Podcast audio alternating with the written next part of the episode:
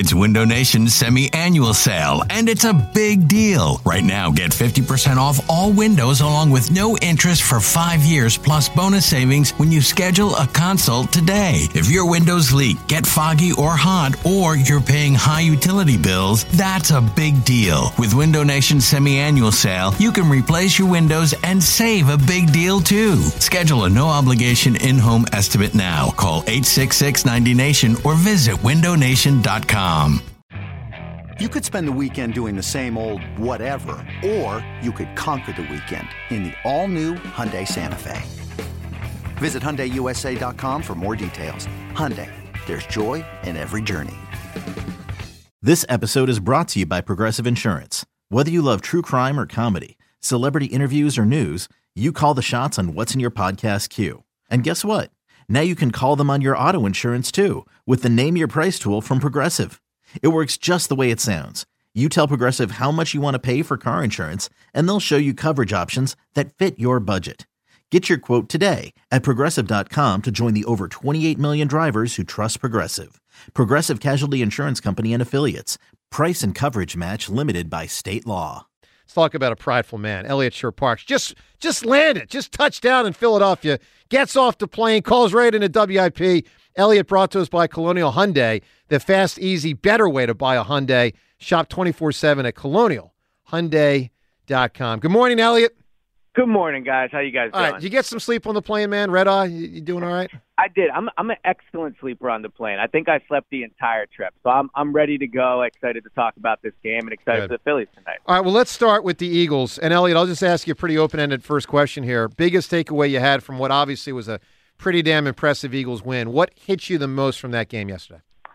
The defense hit me the most from that game yesterday. I think there was a lot of positives on both sides of the ball. Um, but I thought going into that game, really a, a talking point all week and kind of what everyone thought was going to happen was that the Eagles are going to have to get in the 30s, you know, if not the high 30s to win that game. And early on, it looked like it. But I thought yesterday was kind of Sean Desai's defining moment so far as an Eagles defensive coordinator. I thought he outcoached Sean McVay despite not having the personnel advantages in the secondary um, after the adjustments were made. Uh, you saw what they did with the personnel. Eli Ricks got out there. Bradley Roby got out there. They didn't play Josh Jobe a single snap yesterday after you know him basically being a starter the fat, the, the past few weeks. So I understand the concerns about the secondary. I think they still need to make a move there. But overall, I thought it was encouraging for uh, for the Eagles to see that when they need to, they, they, they can shut down a good passing offense. Well, no doubt. And speaking of passing offense, Eliot, I actually thought the biggest takeaway, at least from my end, was Jalen. And I agree with you. Defense was a big deal, but man, he was he was dialed in, and he looked pretty much like the Jalen of last year. I thought it was the first time he truly looked like the last year dude. Yeah, I thought he moved the ball obviously great through the air. Uh, there's always going to be so much talk about Jalen's arm, it, you know, his arm talent, how it stacks up to guys like a Justin Herbert, and I think sometimes that's probably why you see him a little lower than he maybe should be on these quarterback lists. But I think anyone that has a question about Jalen's arm should watch that tape yesterday. I, I think his, his ability to put like the perfect amount of touch on balls down the field is really a big reason why this passing game is so successful. Uh, we talk about arm strength just from pure strength, but I think if you look at the AJ Brown pass over the middle, uh, I thought it was perfect touch on that. He had a really nice touch on the ball down the sideline to Dallas Goedert for that big gain. And even the incomplete pass to AJ Brown down the sideline was a perfect throw. So I remember, you know, for a few years here, we would talk about how uh, there was so many dropped passes from the receivers. I think that was partially Carson. I think Jalen really throws a nice ball, and you saw yesterday how effective the passing offense can be when he's on the money. And uh, Eliot, you know my deal. Anytime you get an opportunity to, you know, and I hate to do it to him, he seemed like a fine human, Rip Carson. I mean, Carson stinks. So I applaud. I applaud you going. You really went out of your way to say Carson Yeah, Wentz gotta- is horrible. and I applaud that. But you know, Got to anyway. get that in there Yeah. whenever you can. Yeah, exactly. Eliot, you talk about the Desai being better in the second half. What what did you notice was different? What what what did he do that was better? Yeah. So I, I do think the players just played better is, is part of it. I mean, early on, and I wasn't a huge fan early on when he was constantly rotating who was on Cooper Kupp. And when Cooper Kupp early on was was playing well, he had Nicholas Morrow on him for a snap. He had Eli Ricks. He had Mario Goodrich. And I think Eli Ricks and Mario Goodrich have a ton of potential. And you kind of saw that in the second half yesterday. I think they needed some time to uh, to to get used to being out there against Cooper Kupp. So I, I, I credit uh, Desai for figuring out who he wanted as the game went on to stay on Cooper Kupp, but I also do credit those young corners. Um, you know, to to have them play as many snaps as they did against those talented receivers and to end up with only 14 points. Um, you know, it's I think the most important thing in the NFL is snaps, and for them to get those quality snaps yesterday, uh, and for the Eagles to come out and still win, I think is very important for the defense and for their development. And what about Bradley Roby, a guy that we just brought in? Gets out there, I, uh, 25 snaps in that game. It felt like he was out there a lot more in the second half. It, it felt Yeah. to me like like he made a difference in this game. Yeah, I agree, and I think where where he, you know, with how well he played, he made a difference in two spots. Because not only did he play well in the nickel, but it allowed James Bradberry to come back and play on the outside. Sure. Uh, you know, I, I didn't like the idea of moving Bradberry into the nickel. I thought that you know it was a selfless move by him to do it. As an All-Pro outside corner, you don't have to move positions if you don't want to. So I credit him for doing it, but I, but I don't think it made the defense better by putting him in there. I think the Eagles realized that uh, over the last few weeks. So yeah, Bradley Roby is a guy that you know obviously he was unsigned at this point, but he's played in a ton of big games. He's played big snaps. He's played important snaps in the NFL, and he'll. It looks like he's going to be playing those for for the Eagles. I do think probably next week against the Jets, you'll see him play a much larger percentage of snaps, and going forward, he might be the main guy at that nickel spot. Wow, that's wonderful. I I, I remember him as a nickel Yep. out in Denver, and this was I don't know like 2014, 2015. Well, there were some good defenses. first first or second round pick. He was a Yeah. he was an up and comer. First round pick, yeah. Yeah. Wow. Uh, uh, that's Hey, exciting. uh, I, I go ahead, was Joe, I'm sorry. concerned, though, a little bit, Eliot, when I looked at the final snap count. Uh, Jordan Davis ended up uh, with 23 snaps. Milton Mhm. Williams had 33. Uh, Jalen Carter had 39. Jordan Davis yesterday only had seven more snaps than Kentavius Street did. And that's Yeah. not what I was envisioning after the first week of the season when I thought he lit the world on fire. What's going on with Jordan Davis?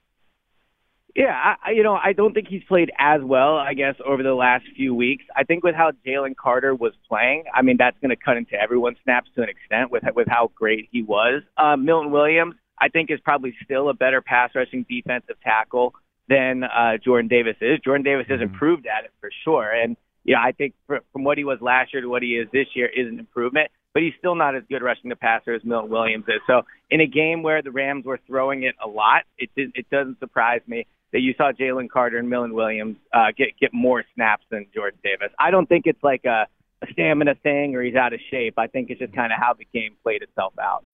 When you need mealtime inspiration, it's worth shopping Kroger, where you'll find over 30,000 mouthwatering choices that excite your inner foodie. And no matter what tasty choice you make, you'll enjoy our everyday low prices, plus extra ways to save, like digital coupons worth over $600 each week. You can also save up to $1 off per gallon at the pump with fuel points. More savings and more inspiring flavors make shopping Kroger worth it every time. Kroger, fresh for everyone. Fuel restrictions apply. Eliot Shorr-Parks with us as he is every Monday. Look back to the game every Friday. Look ahead to the next one. Eliot, let's get to, to more on the offense here. And, and I want to pose a question. Um, I'm really curious your answer. Are, are the Eagles leaning on D'Andre Swift too much at this stage of the season? Just for instance, yesterday, 17 carries. It was seven for Gainwell. It was obviously zero for Boston Scott. It was obviously zero for Penny. He had six catches, too. Yeah, six catches. Like Eliot, I- I think in light of the fact that Miles Sanders wore down as last year went on and was at his worst in the postseason, as much as I love when they give the ball to D'Andre Swift, I'm starting to say, you know, maybe start picking your spots here a little bit. What do you think? I, I don't think so. Uh, he's their best running back by a mile, and while they are five and zero, I mean they're base, you know, they're still tied with the Niners for that top spot. Like every game is crucially important to this team. And Kenny Gainwell, give him credit, he made a big play yesterday on third down. Sure did. He, you know, took took the ta- took the contact and made the play. It's not something you've seen him do a lot, I don't think this year. So that was impressive. But ultimately, this Eagles team is still at a at a, is still at a thing where they need to win every single game. Like until the Niners lose or they have a cushion, they have no wiggle room. They have to get that number one seed. It mm-hmm. increases their chances of making the Super Bowl, you know, so much. So I would continue to put Swift out there. He's their best running back. He's dynamic. He's a threat out of the backfield. I get your point about. Well, let me go on the record, down. Eliot, and you can probably infer from my question. Let me go on the record telling you I think the Eagles should start dialing it back. I'm just and I, that- and I I, and I understand that can play with fire and you might lose a game because of it. But I actually believe in Boston Scott enough. I believe in Penny enough. I believe in Gainwell enough that I don't think it should be 17 plus six catches, seven zero zero. I'm just telling you. I'm going on the record early October telling you I think it's a mistake. Yeah, I think that's being far too conservative. I mean, then you know, should you dial back AJ's involvement in the offense? Should you? No, you know, because he doesn't change how you because he doesn't get tackled 23 times in a game. I mean, D'Andre Swift got tackled 23 times. Look, Look, yesterday. I think 20 touches is a fair number. I, I think I don't think you can manage a game like that. They need to win. Sure they need can. to win every game. They need to win every game they play. That's the priority for this team right, All right. now. If you if you take Swift off the field because you're worried about a game in December, who knows? Come December, you could be two games back of the Niners. And I'm not saying I- I understand. that Hey. dramatic of an impact, but I think that would be a mistake. Eliot, I got a, a question. uh, Just your vibe. Did did you feel like the coaches lost faith to some degree in Quez Watkins with that uh, missed cut at the end of the first half? He got the ball swung out to him. Horrible play. Terrible job of just reading the blockers. Like follow DeVonta's block. Right. He did not. And then I noticed that Zaccheaus started the second half at, at that slot spot. I, Zaccheaus only had nine snaps for the game, but is Quez starting to test the coach's patience? Do you get that impression? I really don't think so. Now, I agree with you guys that that play was really bad. Like that, that was a very easy play Quez should have made. If there's one thing Quez should be really good at, it's once he gets the ball in his hand, making the right reads and going up the field because that's you know where he can show off his speed.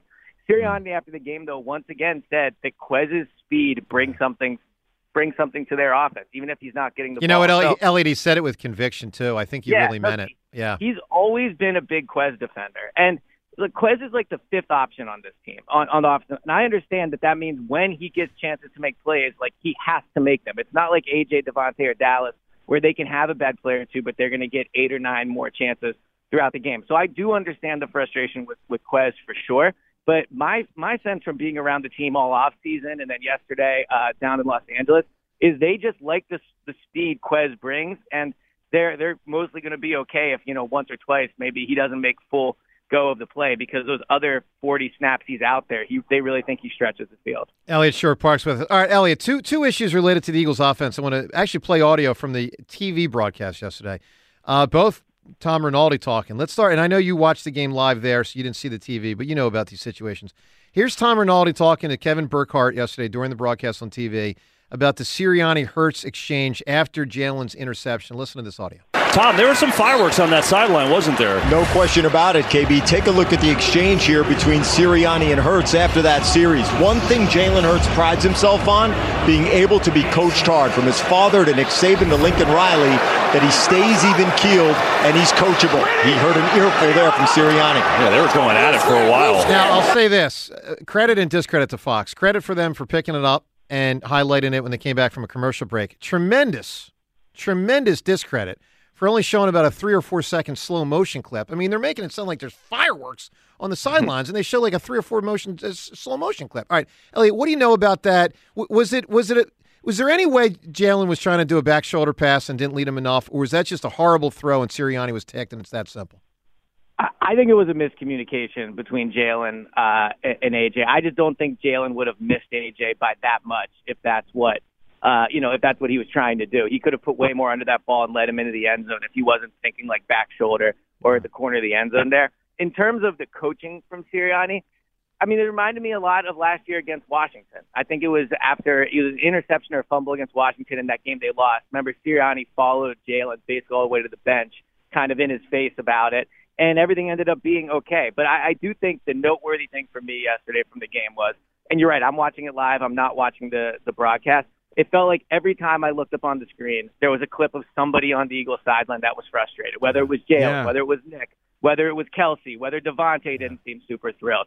So I do think yesterday, like in all my years covering the team, I can't remember a broadcast where there were more clips on the Yeah. sideline of someone looking upset. Well, Kelce was going uh-huh. nuts, and he was dem- like I want to be clear, like he wasn't pushing the coach; he was demonstrating to the coach what was going on. Let's listen to that audio. By the way, Rinaldi talked about the Kelce thing. This was I don't know third or fourth quarter, and man, about as frustrated as I've ever seen Kelce. An emotional half on that Eagles sideline, Tom. It absolutely has. Look at the latest exchange when Jason Kelce came off in a really animated discussion here with Nick Sirianni, frustrated about the fact that he couldn't get the checks, arrange the line the way he wanted to. It continued with Sirianni, eventually with Jeff Stoutland, the offensive line coach we just heard Greg talking about.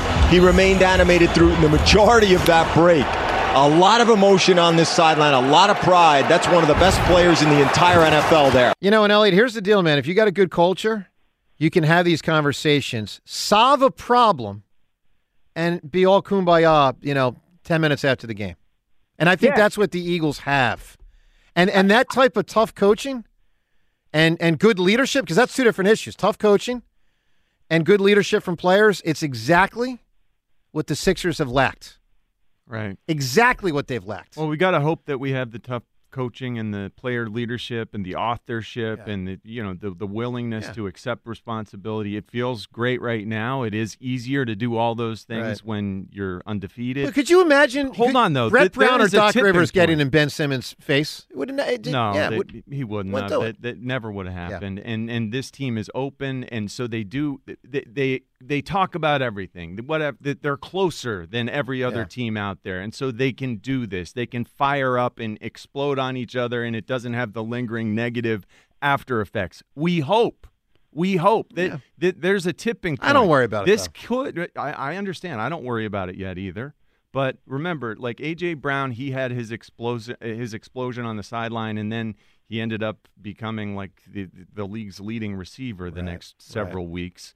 Uh, And- is do you feel like this team is exploding on the sideline at a an uncomfortable rate? Uh, Does this make you worry for the Yeah. future, Eliot? So, so I- think the issue yesterday, if you look at all the different blowups that I, you want to call them that, like the blowups on the sideline, they're all red zone related, right? The, the interception was thrown. I know it wasn't, I guess, technically in the red zone, but it, the interception was thrown at the one yard line or right at right at the uh, touch, right. And then Kelce's play that happened with the the poor snap or not getting off that happened in the red zone. I think the biggest frustration with this team right now is they're not finishing drives. And so a lot of the frustration you're seeing on the sideline has to do with that. I mean, even the AJ thing, if you remember against, uh, I guess it was Minnesota, if I remember correctly, like after that, the, the plays in the red zone went to him. Now, neither of the touchdowns counted, but they went to him in the red zone. So I think there's a frustration there. But I'll also say this in the Eagles' defense. I do think like there needs to be a discussion about how much of the what's being shown on the sideline gets shown on the broadcast. Like those things happen on the sideline. I'm sure you can speak to this, Reggie. Like mm-hmm. players get in animated discussions, and I just it feels like on one hand you're seeing so much of it, and I so I don't blame if if I'm Sirianni. Like, do you want to yell at Hurts that way when you know you're being videotaped? But I also don't think it's fair to ask him to manage how they talk to each other because of the broadcast. It So is. It is I- what it is. I got no problem with it. I mean, look, But- like, so- you can't so ask the network to not to- show it. It's it's it's. So, but I'm saying, so then do, do they have to act differently on the sideline because they know they're being videotaped? Like that seems unfair to them too while they're doing their job. Yeah, yeah. All right, You just Eliot. can't worry about it. Yeah, I don't worry. I don't worry about it. Just go. Just go play and communicate. And if you get demonstrative, you get demonstrative, and pat each other on the back and move on. All right, Eliot. Wonderful stuff, buddy. And uh, glad you're back here from LA. Thanks, pal.